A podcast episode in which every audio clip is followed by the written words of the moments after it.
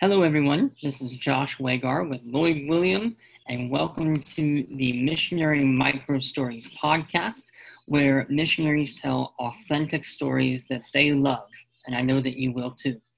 It's six questions in about nine minutes because we know without a time limit, most missionaries get a little long winded. So, Lloyd, pleasure to have you on today. Thanks for being here. All right. Great to have uh, this chance to share, and thank you for inviting me. Yeah, we're excited. So let's dig in. Um, first question just tell us a little bit about you and your field. Great. Uh, well, my name is Lloyd William. I'm a Bible translator going to the 1040 Window of Asia, and I'm excited to be able to take God's Word into languages that have not had it. And so it's great to, um, after 10 years of schooling, to be at this point raising my support to go to the field. Awesome. I'm going to put in this plug real quick for anybody listening or watching, especially pastors. Lloyd and I went to college together and we worked in the same church plant in Charlotte.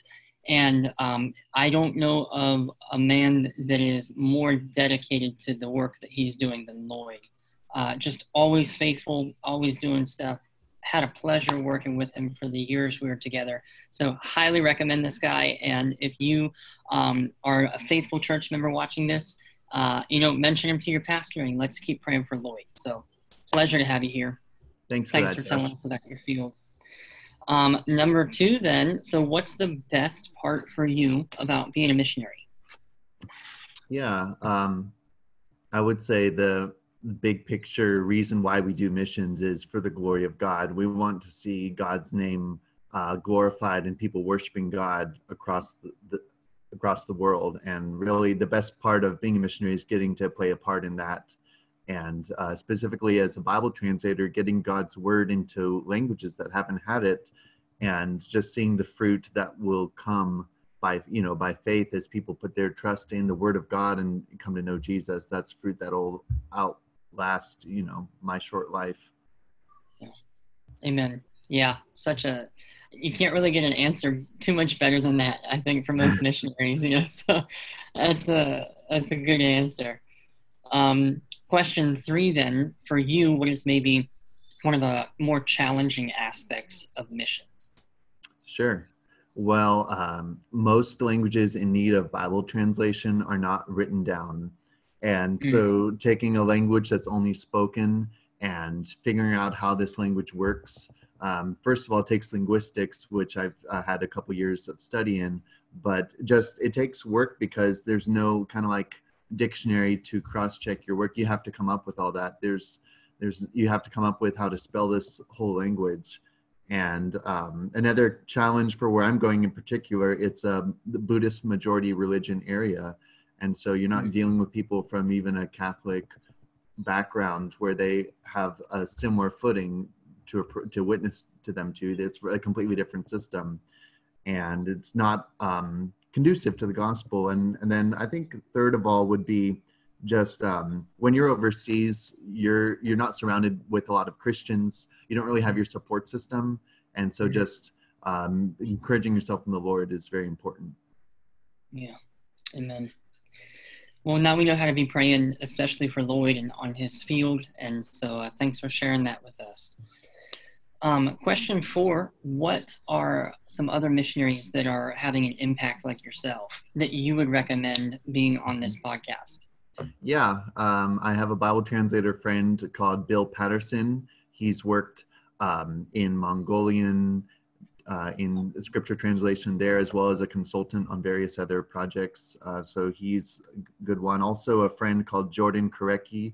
He's also on deputation. He's going to be a Bible translator to a Muslim people group in Uganda. And so Wow. these are two solid Bible translators that you guys should uh, get to know. Definitely. I look forward to reaching out to them and hopefully uh, having them on. So thank you. Yeah. All right. Question five, the big one of the podcast. Um, just take three to five minutes um, or somewhere in there and tell us a story about your time in missions that means something to you.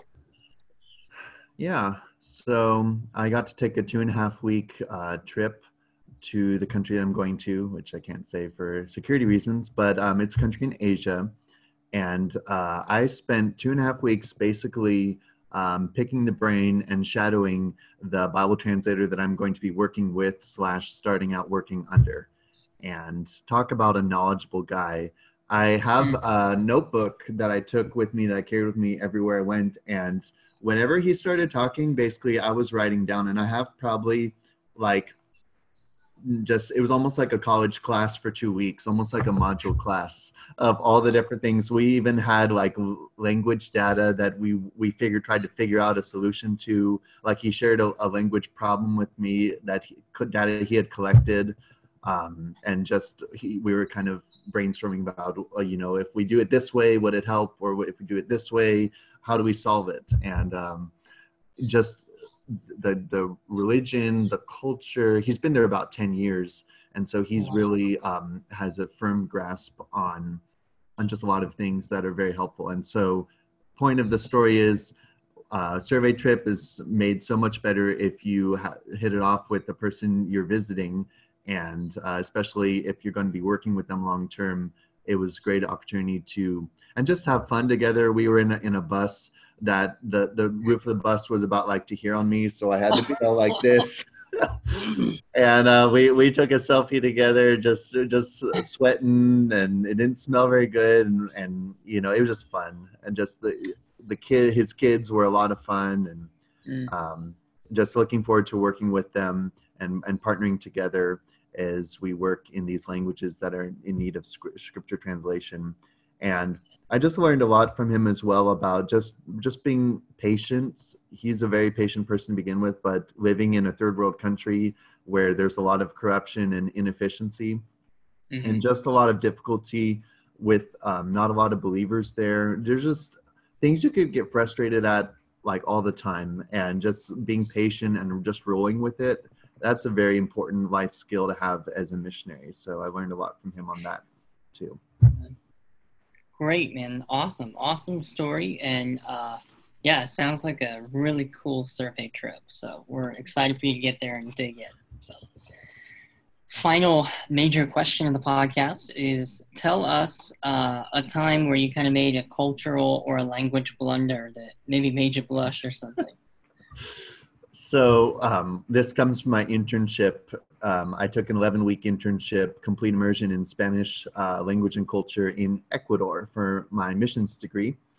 And um, I was in this upstairs apartment um, in the pastor's house. And there was this little wastebasket to the side of the toilet that, as a guy, like we don't typically use much of for that. So uh, I wasn't aware that that was supposed to be where you put your toilet paper after you did number two.